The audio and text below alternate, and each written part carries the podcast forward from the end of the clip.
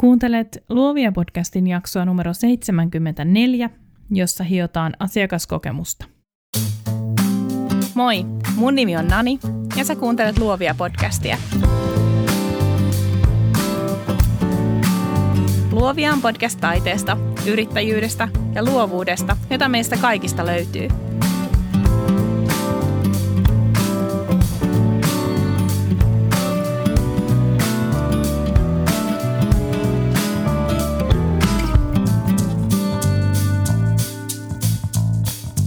Moikka kaverit! Ihan hullu viikko takana. Kiitos, että saat ollut mukana Luovia podcastin nettisivujen ensimetreillä. Ei muuten ole mitään herkkuhommaa siirtää sisältöä sivuilta toisille, mutta ehdottomasti kannatti. Mä oon saanut teiltä tosi paljon viestejä, kuuluu moneen otteeseen siitä, että ootte odottaneet tätä muutosta. Se tuntuu mustakin tosi hyvältä ja on aivan ihana juttu, että kaikki on nyt samassa paikassa. Enää ei tarvitse ilmoittautua iltateelle Eventbritein kautta, vaan sen voi tehdä nettisivuilla. Yrittäjyyskirjoitukset, jaksomuistiinpanot, kaikki tieto on helposti samassa paikassa. Jos sä et ole käynyt vielä meidän uusilla nettisivuilla, niin mehän Kipin Kapin osoitteeseen luoviapodcast.com. Sitten mä haluaisin kysyä sulta kahta asiaa. Ekaksi, miltä susta on tuntunut se, että mä teen vuoroviikoin jakson vieraan kanssa ja sitten joka toinen viikko on eetterissä yksin ja pidän tällaisen vähän sparrausmaisemman jakson. Toka kysymys, mitä mieltä sä oot tästä uudistuksesta, että mä nauhoitan vieraiden jaksot videopuheluna enkä livenä? Etenkin sinä siellä, joka oot kuunnellut luovia podcastia jo pidempään, ehkä kaksi vuotta sieltä ihan alkuajoista lähtien, laita mulle viestiä Instagramissa Nani Annette tai luovia podcast tilin kautta. Iso kiitos.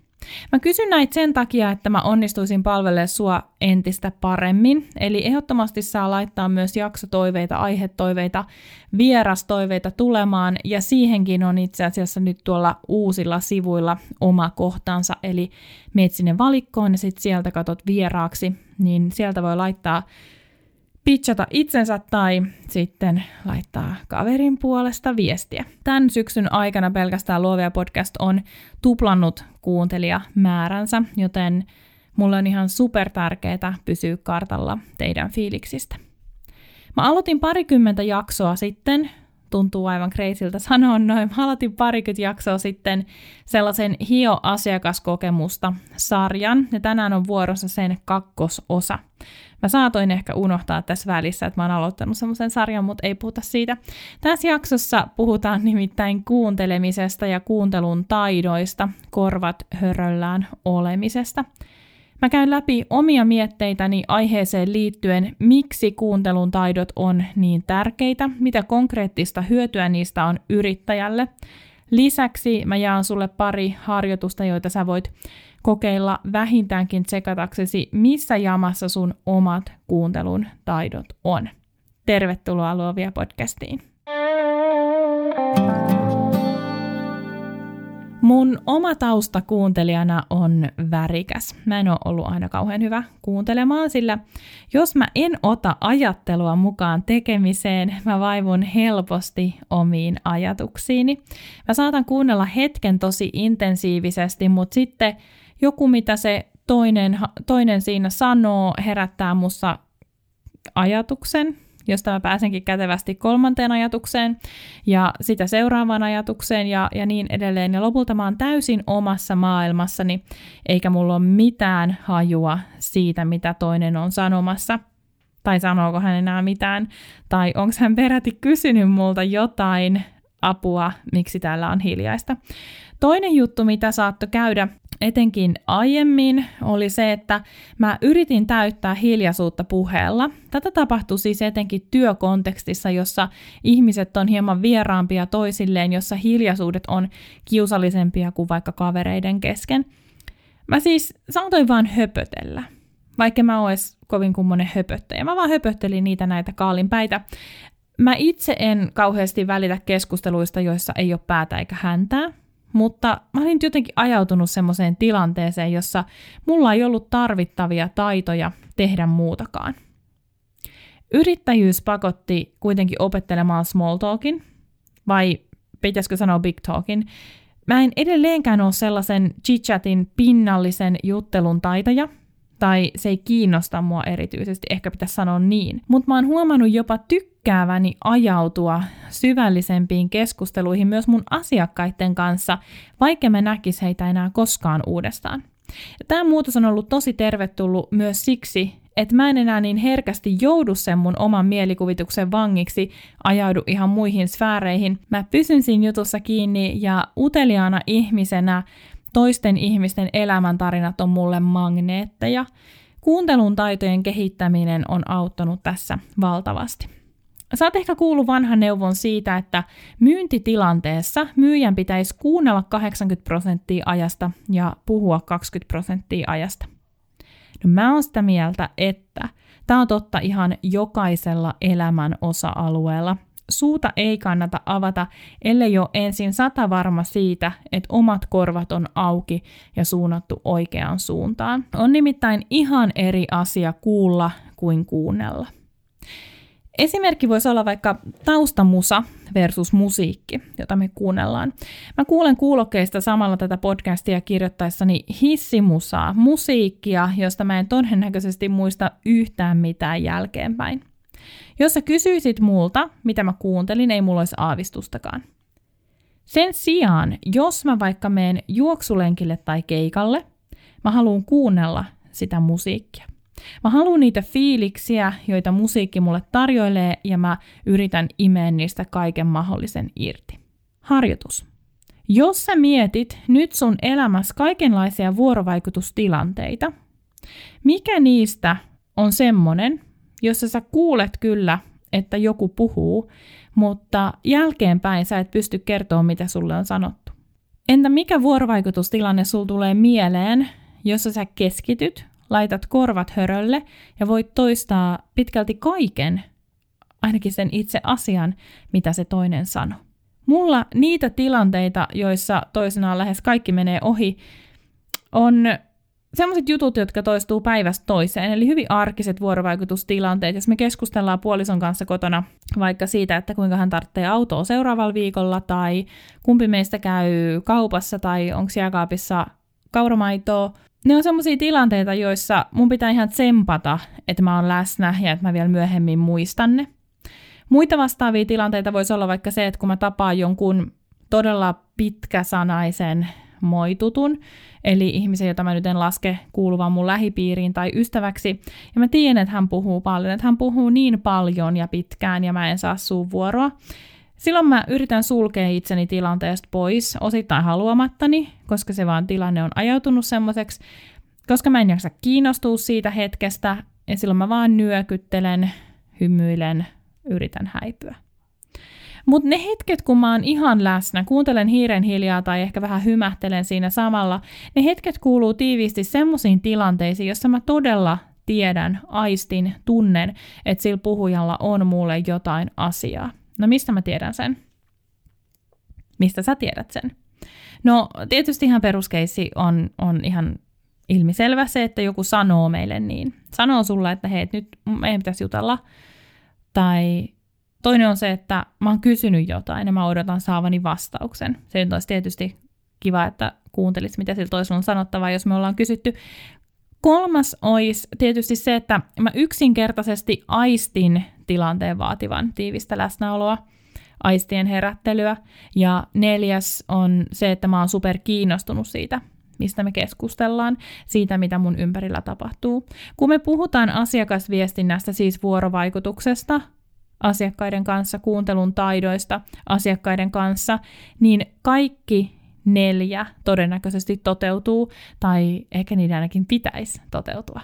Mä uskon siihen, että vuorovaikutustaidoilla, joihin kuuntelun taidot tietysti kuuluu, on tosi iso merkitys siihen, millainen luottamussuhde asiakkaan ja mun välille rakentuu. Se, että joku haluaa ostaa multa palveluita, olisi sitten valokuvausta tai yritysparrausta, puhujakeikkaa, koulutusta, mitä tahansa, se tarkoittaa sitä, että mun on pystyttävä palvelemaan häntä. Mä en tiedä, miten muuten se olisi mahdollista kuin kuuntelemalla ensiksi, mitä mun asiakas toivoo, mitä hän sanoo mulle, miksi hän on ottanut muhun yhteyttä. Eli palvelemisen edellytys, se, että mä onnistun palvelemaan mun asiakasta, ratkaisemaan mun asiakkaan ongelman, vaatii sitä, että mä kuuntelen, mitä hän tarvitsee. Käydään läpi pari tilannetta, koska mä uskon, että esimerkkien avulla kuuntelun taidoista on helpointa puhua. Nimittäin jos me nähtäisiin livenä, siis sinä ja minä, mä toki demonstroisin näitä sulle, mä pitäisin sulle semmoisen ähm, pantomiimiesityksen, sit sulla olisi ehkä pieni myötähäpeä mun puolesta, mutta, mutta nyt, joudut syyty, mutta nyt joudut tyytymään mun selityksiin, mikä ei välttämättä ole huono juttu. Mä siis olen pitänyt kymmeniä vuorovaikutuskoulutuksia aikanaan, kun mä tein nuorisotyötä, ja tuossa muutama vuosi sitten mä olin mukana yhdessä yrittäjäseminaarissa, ja mä olin todella yllättynyt. Siellä puhuttiin tismalleen samoista asioista, mitä mä olin kouluttanut 15-18-vuotiaille. Seminaarin keski-ikä oli ehkä about 50 vuotta. Ja kun niistä asioista puhuttiin, kaikki oli aivan liekeissä. Aivan kuin he ei olisi koskaan kuulleetkaan tällaisista asioista, kuten puhujaan päin suuntautuminen tai nyökyttely, kun sä kuuntelet jotain ihmistä. Aivan kuin he ei olisi koskaan kuulleetkaan tällaisista taidoista, vaikka onhan he. Nämä on ihan perusjuttuja, mutta tämä ehkä kertoo siitä, että me ei välttämättä tiedosteta niin hyvin sitä, että meidän täytyisi jokaisessa asiakastilanteessa oikeasti miettiä, toteutuuhan, toteutuuhan tämä nytten, ollaan he, ollaanhan me auki, ollaanhan me valmiita kuuntelemaan, onko meidän korvat suunnattu oikeaan suuntaan. Vaikka mä palvelisin mun pitkäaikaisinta asiakasta, joka on ostanut multa palveluita melkein kymmenen vuoden ajan, niin mä en saa antaa itselleni sellaista ajatusta mun päähäni, että tämä tyyppi ostaa multa joka tapauksessa. Mun pitää tsempata joka kerta, mun pitää palvella joka kerta, kuunnella joka kerta urkkia, mitä hän kaipaa just tällä kerralla. Kun niitä vuorovaikutustaitoja treenataan, moni asia tulee myös helpommaksi. Mutta otetaan eka esimerkki. Lähdetään liikkeelle kehon viestinnästä. Nämä on monelle tosiaan tuttuja juttuja, mutta ainakin mä toteutan näitä tiedostaen joka kerta, kun mä oon verkostoitumistapahtumassa, myyntitilanteessa, kouluttamassa, missä ikinä. Eli vaikka joku asia tulisi meiltä luonnostaan, niin tosi moni juttu vaikuttaa kuitenkin siihen, miten vastaanottaja, eli tässä tilanteessa meidän asiakas, kokee sen hetken meidän kanssa – ja voi olla, että me ei itse vaikka huomatakaan sitä, että me ollaan vilkuiltu kelloa tai me ollaan tuijoteltu kenkiin ää, tai yritetty katsoa jotain, mitä asiakkaan takana tapahtuu. Ja on tosi tärkeää, että me ollaan jotenkin siinä hetkessä, että tsekataan nämä jutut, että miten ne toimii. Kuvittele tilanne, jossa yrittäjä, tai sinä itse, jos olet oikein rohkea, yrittäjä on asiakkaansa kanssa joko tämän luona, tai sitten esimerkiksi yrittäjän työhuoneessa – siinä on just tosi paljon hässäkkää menossa ja tämä yrittäjä laittaa kamoja kasaan, etsii jotain kadonnutta, minun kohdalla se olisi linssisuoja, järjestelee matskuja asiakkaita varten. No sitten tämä asiakas ryhtyy kertoa ihan out of the blue, aivan yllättäen yrittäjälle jotain tärkeää juttua itsestään tai vaikkapa siitä heidän yhteistyöstä. No, jos sä oot huono kuuntelija, jos tämä yrittäjä on huono kuuntelija, jos mä oon huono kuuntelija, niin miten mä käyttäydyn tämmöisessä tilanteessa? No, mä saatan kävellä siinä huoneessa, jatkaa sitä, mitä mä oon tekemässä, olla välillä selin asiakkaaseen. Jos mulla on kiire, mä saatan vilkulla ehkä kelloa, jos mä tiedän, että mun pitää nyt niinku olla viiden minuutin kuluttua jossain. Jos mä oon vaikka pakkaamassa kamoja, mä saatan vilkasta puhelinta ihan vaan tavan vuoksi. Onko tullut viestejä? Voi olla, että mä luen samalla jotain paperia, jotain tulostetta tai näpytän läppärille, jos mulla on ollut joku, äh, joku kirjoitushomma siinä kesken asiakkaan kanssa. Tämä on esimerkki puutteellisesta kuuntelusta ja meille kaikille käy joskus näin kaikkea tältä väliltä. Ei välttämättä niin, että me tuodaan yhteen tilanteeseen kaikki nämä kauheudet, vaan saatetaan just vaikka vilkuilla kelloa. No, miten sä sit sanoisit mulle, että hei haloo Nani, että nyt tuolla sun asiakkaalla on sulle aika tärkeää juttua, että nyt kannattaa siirtyä kuulolle. Mitä mun pitäisi tehdä, kun mä huomaan, että mun asiakas vaatii jakamatonta huomiota? No, mun mielestä on kaksi vaihtoehtoa. Jos mulla, eli kuuntelijalla, yrittäjällä, sulla on kesken joku oleellinen juttu, joka ihan oikeasti pitää saada tehtyä. Se vaikka liittyy siihen, mitä me ollaan äsken tehty. Pitää vaikka äh, tallentaa joku tiedosto. Niin on ihan reilu sanoa, että hei, oota minuutti. Oota minuutti, mä teen tän. Pidä mielessä toi, mitä sä oot sanonut, jotta mä voin keskittyä suhun ihan just paremmin. Asiat kannattaa sanottaa ääneen. Lisäksi on myös töitä, joita ei vaan voi jättää siltä seisomalta sikseen. Jos ollaan oltu työskentelemässä yhdessä, on ihan selkeää, että kaikki ei voi jättää kesken. On todella tärkeää kommunikoida kaikki asiat auki. Jos sulla onkin sit hyvä hetki kuuntelulle, heti tai kohta, niin joka tapauksessa aktiivisen kuuntelijan kannattaa tehdä nämä seuraavat asiat.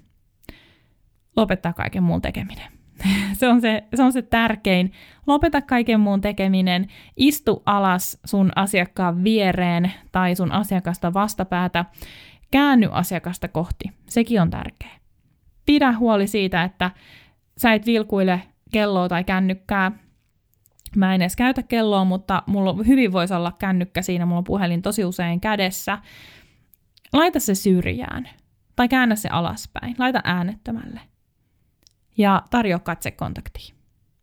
Aktiivisessa kuuntelussa meidän pitää olla aktiivisia meidän kehoillamme. Meidän pitää olla aktiivisia, vaikka me ollaan hiljaa. Meidän pitää tarjota niitä korvia, kuuntelua asiakkaalle. Okei, ehkä jos se sopii sun tyyliin, sä voit samalla vähän mumista tai nyökytellä olla niin kuin mukana siinä jutusta, näyttää, että sä oikeasti kuuntelet, mutta joka tapauksessa meidän pitää osoittaa keholla se, että meitä kiinnostaa, kerro lisää. Usein pelkästään se, että me ollaan jotenkin auki meidän keholla, rohkaisee sitä ihmistä jatkamaan. Aika usein se keskustelu tyssää siihen, jos kokee niin, että et, ei tätä tyyppiä kiinnosta. Mulla on itse asiassa yksi pitkäaikainen tuttu, ihan, ihan hyvä kaveri. Hänellä on tosi ilkeä tapa. Ja voihan se olla, että häntä ei vaan kiinnosta nämä mun jutut, siis se on ihan mahdollista. Mutta hänellä on sellainen tapa, että hän ryhtyy tsekkaa kelloa vilkuilemaan mun ohi, kun me jutellaan pidempään. Ja kun mä näen, että tämä tapahtuu, tästähän on tietysti, niin kuin, tää, tätä on tapahtunut kymmeniä kertoja, niin mä en vaan pysty enää jatkaa keskustelua sen jälkeen. Koska ensinnäkin mä tuun tosi tietoiseksi siitä tilanteesta, mä tuun tosi tietoiseksi itsestäni siinä tilanteessa, ja mä väistämättä ajattelen, että – ei tämä tapahtuu taas. Hän haluaa pois tästä tilanteesta. Hän haluaa ehkä nyt jutellakin omista asioistaan. Totta kai mä ajattelen niin, äh, tai ainakin tunnen niin, että tätä ei kiinnosta ja kuka nyt haluaisi puhua kuuroille korville. Mutta siis tämä mun tuntemus on, on myös tsempannut mua mun asiakkaiden kanssa, ehkä myös antanut sellaista feedbackia, että mä tiedän, mitä mä haluan nähdä, millaista kehonkieltä mä toivon siltä asiakkaalta – kun me keskustellaan. Ja mä pystyn viemään sitä tilannetta siihen suuntaan. Jos asiakas tuntuu vähän sulkeutuneelta, niin mä pystyn omalla toiminnallani, omilla taidoillani saamaan asiakasta avautumaan enemmän. Mä tarkoitan sitä, että jos vaikka myyntitilanteessa asiakkaat valitsevat vaikka valokuviaan, niin mä voin liidata sitä tilannetta niin, jotta se asiakas kokee tulleensa kuulluksi. Eli mä huomaan tosi herkästi vaikka sen, että, että nyt asiakas sulkeutui, joten joko verbaalisesti tai kehollisesti, että nyt hän sulkeutui, ja mun täytyy oikeasti työskennellä, jotta mä saisin sen tilanteen taas rentoutumaan. Eli mä oon todennäköisesti silloin selittänyt jotain tosi hankalasti, asiakas on pudonnut kärryiltä, tai sitten meillä on joku asia siinä, joka selvästi, joko vi, joku virtahepo huoneessa, joka pitää ottaa puheeksi. Se voi olla vaikka hinnat. Eli siis ne aktiivisen kuuntelun pilarit on katsekontakti, lisäksi kehon avoimuus, ei käsiä puuskaan, ei vilkuilua kenkiin, ei ohi, ei kelloon, ei kännykkään. Katsekontakti ei nyt mikään tuijotus. Mulla on muuten sellainenkin ystävä, joka tuijottaa suoraan silmiin. Ja siinä tulee niin vaivaantunut olo, ihan todella vaivaantunut olo. Eli anna sen sun katseen kulkea puhujan kasvoissa rennosti ja mieti, mikä susta itsestä tuntuisi hyvältä. Aina jos mahdollista, kannattaa istua asiakkaan kanssa samalle tasolle. Mä jopa koulutuksissa, isollekin porukalle puhuessa. Jos mä tiedän, että kaikki vaan suinkin näkee mut, niin mä istun alas. Se rauhoittaa mua itseään ihan hirveästi, koska mulla tulee sellainen fiilis, että, että hei, että mä oon osa tätä porukkaa. Ja mä oon puhunut siitä monta kertaa. Mä uskon, että ihmiset haluaa kuulua johonkin. Kun mä oon kouluttamassa tai puhumassa, niin mä haluan kuulua siihen porukkaan. Ja mä uskon, että me päästään silloin parempaan lopputulokseen. Mä, vie, mä vieroksun ihan hirveästi semmoista hierarkista opettaja-oppilaat-mallia. Eli että mä kouluttajana olisin siellä ää, selkeästi jotenkin jollain tasanteella tai jonkun pöydän takana, että mä istuisin siellä. Ähm, ei se ei sovi mulle ja sen takia mä pyrin olemaan aina samalla tasolla mun koulutettavien kanssa.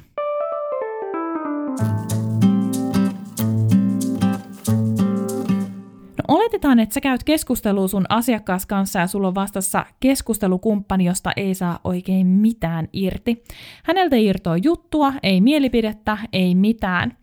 Ja itse asiassa tämä oli yksi niistä kysymyksistä, joita mä sain, kun mä kysyin ig mitä te haluatte kuulla kuuntelun taitoja käsittelevässä jaksossa. Mä tykkään tehdä jaksoja yhdessä teidän kanssa, nostaa esiin niitä asioita, jotka oikeasti merkkaa teille jotain. Mut kysyttiin siis, että Miten saada toiselle sellainen olo, että tämä voi ja haluaa kertoa paljon? Esimerkkinä annettiin introvertit. Totta kai lähtökohtaisesti sen vuorovaikutustilanteen pitää olla sellainen, jossa asiakas kokee voivansa jakaa asioita, kertoo ajatuksistaan.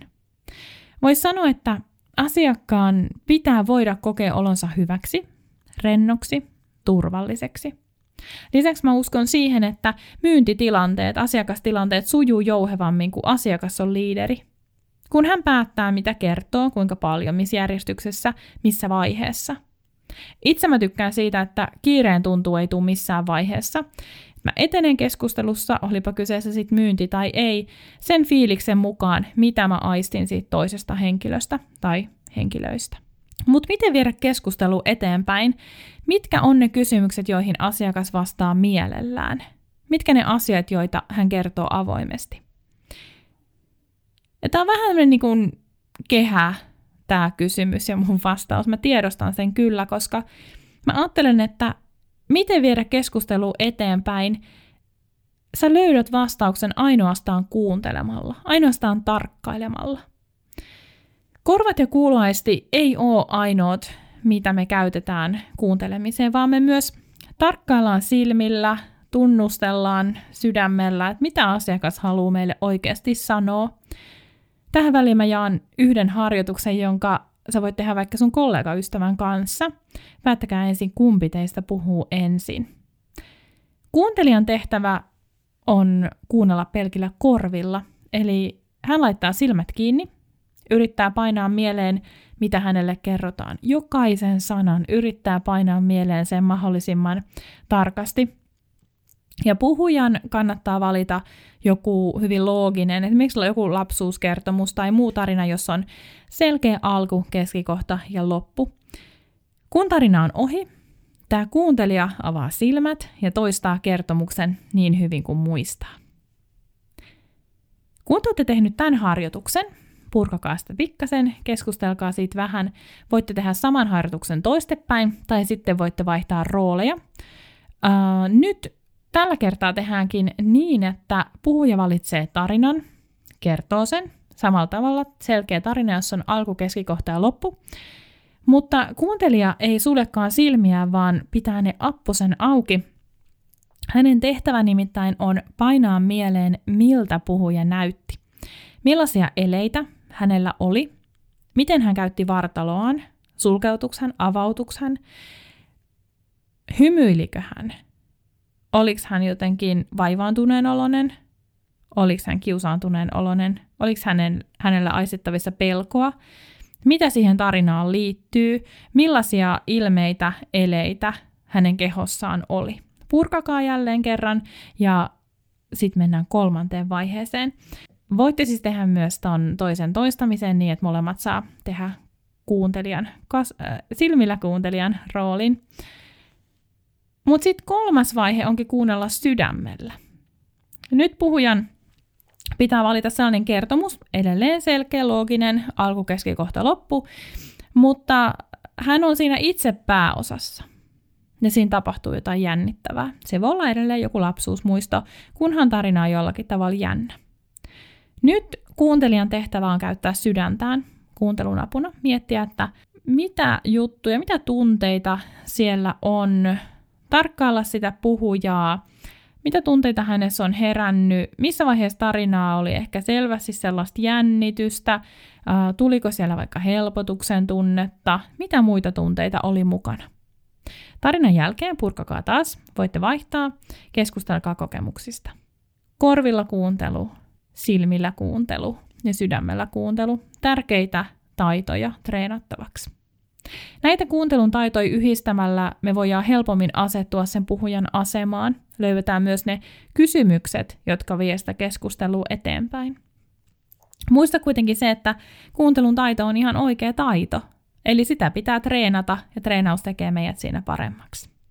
Toinen kysymys, jonka mä Instagramissa sain, oli, miten lakataan pelkäämästä oikeaa kautta syvää ihmiskontaktia ja annetaan itsestä enemmän irti. Kun mä laitoin sinne kysymyslaatikon, että laittakahan kysymyksiä tulemaan, niin mä en odottanut saavani näin pirun vaikeita kysymyksiä. Mä haluan siis ensinnäkin kiittää luottamuksesta, että te ajattelette, että mulla voisi olla mitään annettavaa, mutta ehkä yhdessä pohtiminen on, on tärkeintä. Mun mielestä tämä kysymys liittyy samaan kuin toi aiempikin. Samaan kuin se perusta, jolle se hyvä vuorovaikutus pohjautuu. Eli jotta me onnistutaan kommunikoimaan aidosti ja syvällisesti, meidän pitää pystyä luomaan omalla toiminnallamme, omalla läsnäolollamme, omilla viesteillämme sellainen luottamussuhde, joka kantaa lopulta sitten niihin hedelmällisiin keskusteluihin. Mä siis uskon, että kun mä pääsen toisen ihmisen kanssa sellaiselle levelille, jossa me ollaan kuplassa, ja molemmat ammentaa siihen keskusteluun toisiltaan. Luottamus syntyy, se kasvaa, lisääntyy. Tämän takia mä suosittelen lämpimästi, että sä painat mieleen, mitä sun asiakkaan elämässä on meneillään. Tai jos te tapaatte kerran tai pari vuodessa, niin että sä voisit jatkaa keskustelua siitä, mihin te jäitte. Sä tiedät, että se tuntuu tosi hyvältä, kun joku muistaa, mitä sun elämässä on ollut käynnissä. Muistatko Muistatko jotain sellaista tilannetta, jossa joku, jolta sä oot ollut ostamassa palvelua, on muistanut kysyä sun kuulumisia johonkin tiettyyn asiaan liittyen? Vaikkapa, että sä menet kukkakauppaan ja jos sä käyt tosi usein, ja sitten se kukkakauppias kysyy sulta, että no hei, että sähän olit siellä kurssilla, että oliko se loppujen lopuksi hyvä, tai sä aloitit sen uuden harrastuksen, niin mitä sä oot tykännyt siitä? Vitsi se tuntuu hyvältä. Tai muistatko sellaista hetkeä, jolloin vaikka sun hyvä kaveri on totaalisesti unohtanut, että sulla on joku iso juttu meneillään elämässä. Ja hän onkin alkanut puhua jostain tyli säästä. Mä muistan. Nämä kerrat ei ole tuntunut hyvältä, lähinnä hämmentäviltä. Sillä, että me osoitetaan tilanteessa, että hei, että mä oon kuunnellut sua aiemmalla kerralla, mua on kiinnostanut oikeasti se, mitä sun elämässä tapahtuu, mua kiinnostaa edelleen, kerro mulle lisää. Se tuo tosi hyvän fiiliksen, se rakentaa sitä kuplaa, johon me päästään aina uudestaan ja uudestaan ja uudestaan. Mutta se vaatii työtä. Se vaatii sitä, että meitä oikeasti kiinnostaa. Ja sen takia esimerkiksi on ihan tärkeää määritellä se, että millaisten asiakkaiden kanssa me mieluiten työskennellään.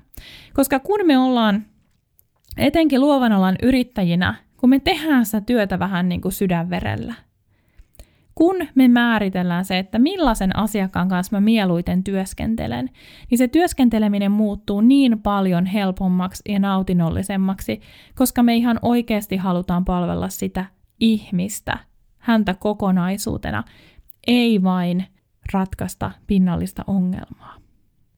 Kolmas kysymys tuolta Instagramista palauttaa meidät taas sinne kuuntelun täyteen ytimeen. Kysymys meni näin.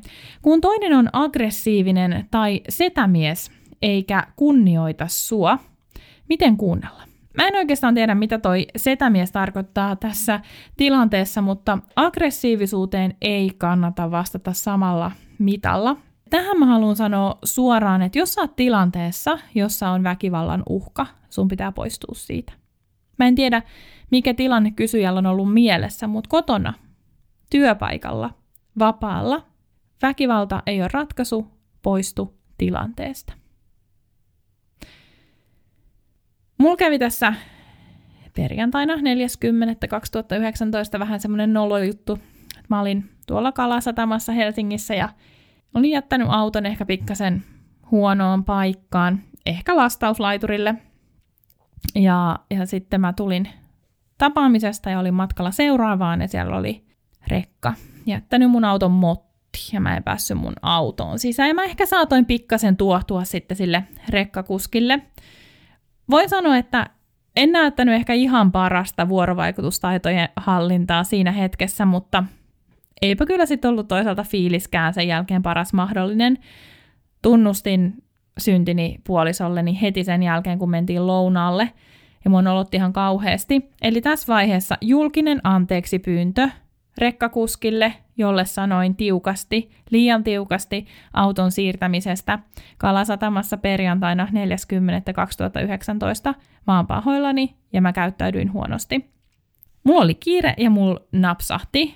Tää nyt ehkä mä sain tämän kuulostaa dramaattisemmalta, koska tässä pitää olla tämmöistä draamaa, mutta tämä rekkakuski osoitti ihan erinomaisia kuuntelun taitoja. Mä olin siinä siis tuohtuneena, Mä yritin hoputtaa häntä siirtää autoa, voitko siirtää nyt sun autoasi, koska mun pitää päästä seuraavaan tapaamiseen, ja hän teki sen. Mutta hän ei tuohtunut. Eli kun meillä on tilanne, ja mä oon itse asiassa jaksossa 36, mitä teen kun mokaan kriisiviestinnän jaksossa puhunut siitä, kun yksi mun asiakas raivos mulle ihan hulluna. Kun meillä on tilanne, jossa toisella ihmisellä on selkeä tunnekuohu, mitä pitää tehdä? No, ei ainakaan lähteä yhtään mukaan kuohumaan, Ammattilaisena me totta kai osataan hillitä itsemme työtilanteissa. Rauhallisena pysyminen on tärkeä juttu, mutta myös se on tärkeää, että me saadaan selville, mistä siinä tilanteessa on oikeasti kyse. Mistä tämä henkilö on tuohtunut. No esimerkiksi rekkakuski sai selville, että mä oon menossa palaveriin ja se alkaa viiden minuutin kuluttua. Mua ei siis harmittanut se rekkakuski, eikä oikeastaan sekään, että, että se auto oli motissa siellä, vaan se, että mä saatoin myöhästyä. Mulla oli tunteet pinnassa, koska mä olin kiireinen ja mä inhoan myöhästymistä. Mutta siitä inhostani, mä inhoan myöhästymistä, mutta siitä inhosta huolimatta mä oon monesti liikkeellä ihan viime tipassa. Eli se mun tunnekuohun aiheutti ne itse syytökset. Taas mä tein tämän. Rekkakuski nyt vaan osu siihen olin nyt vaan ikävästi jättänyt mun auton mottiin, koska mä olin jättänyt autoni laittomalle paikalle. Hän pysyi rauhallisena, me päästiin asiassa eteenpäin, kirjaimellisesti mä ehdin seuraavaan tapaamiseen. Kun sä oot selvittänyt, mistä on oikeasti kyse siinä tilanteessa, kun sulla on konfliktitilanne sen asiakkaan kanssa, sä pääset eteenpäin, sä voit hyödyntää sun kuuntelun taitoja. Mä suosittelen, että sä sanotat ääneen taas sen, mitä tapahtuu. Kerro sun asiakkaalle, että sä huomaat, että häntä harmittaa. Yritä löytää se perimmäinen syy sieltä alta. Rekkakuski voisi sanoa mulle, että sua ahistaa, kun sulla on kiire, sä et pääse sun autoon, kun mun rekka on tässä, mä siirrän sen. Tämä oli kärjestettyä, mutta toimis muuten varmaan aika hyvin. Ei tohon voisi enää kauheasti perään raivota. Siitä on tosi paljon apua, kun me tunnistetaan se pohjimainen syy, me tunnistetaan tunteita, pystytään nimeämään niitä ja saadaan selville, mistä oikeasti on kyse. Reaktio, se mun ärsytys, reaktio, se mun raivo, reaktio, se mun aggressio, reaktio, se mun harmitus. On kuitenkin vaan pintaa ja muu jää meiltä helposti sen tunnekuohun myötä huomaamatta.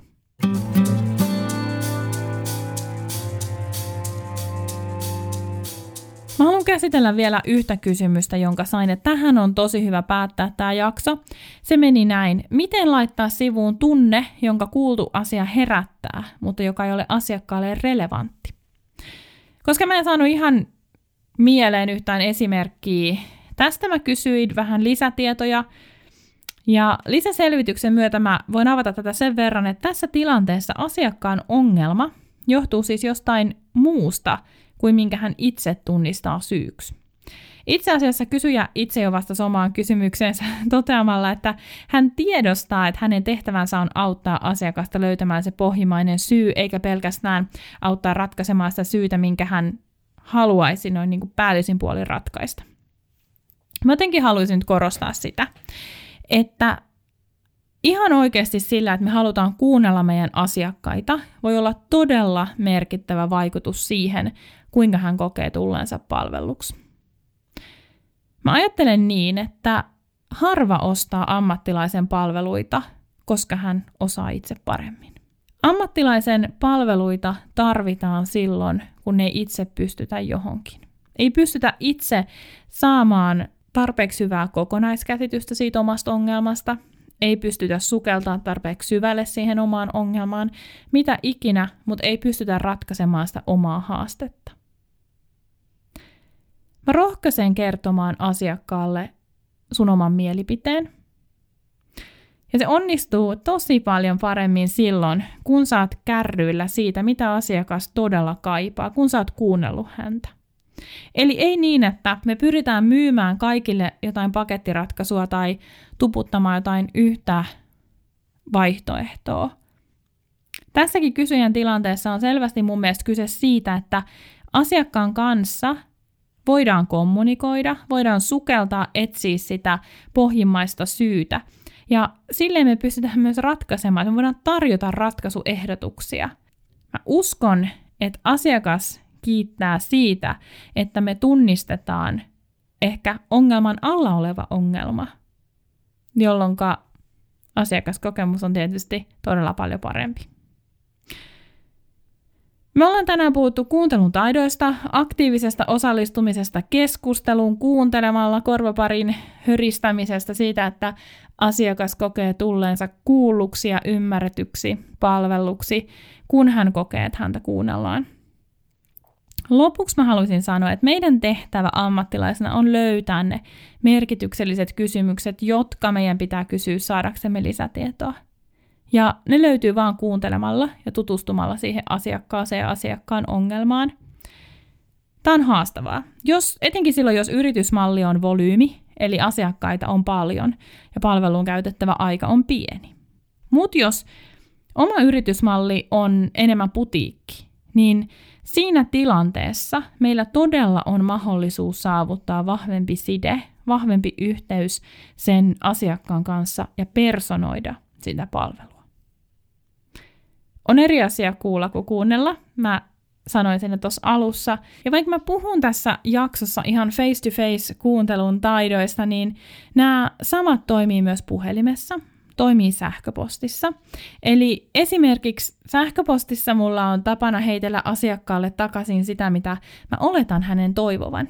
Jos hän haluaa rentoja kuvia tai hän kertoo, että hän ei osaa olla kameran eessä, niin mä kerron hänelle, että musta olisi kiva tarjota hänelle rentokuvauskokemus ja että kuvauksessa mä saan hänet kyllä rentoutumaan ja unohtamaan kameran. Totta kai tässäkin rutiinit ja kokemus puhuu puolestaan, mutta vaikka sä oisit sun uran alussa, sä voit oikein hyvin alkaa poimimaan sieltä viestinnästä niitä sanoja, jotka sä voit kääntää palveluksi. Jos asiakas haluaa vaikka värikästä suunnittelua, niin sä voit kertoa, että voimakas värien käyttö on muuten mulle tosi ominaista. Jos se siis on, niin älä ryhdy valehtelemaan. Eli palvele kuuntelemalla myös siellä sähköpostissa ja puhelimitse. Lue rivien välistä puhelimessa ja muun muassa tässä podcastissa mä yritän parhaani mukaan aina hymyillä, kun mä puhun. Voin sanoa, että näiden monologien jälkeen on muuten kasvolihakset krampissa. Kiitos, että sä kuuntelit tänään, etkä pelkästään kuullut. Ihana tehdä tätä podcastia just sun kanssa. Voi hyvin, kaikkea hyvää, jatketaan luomista.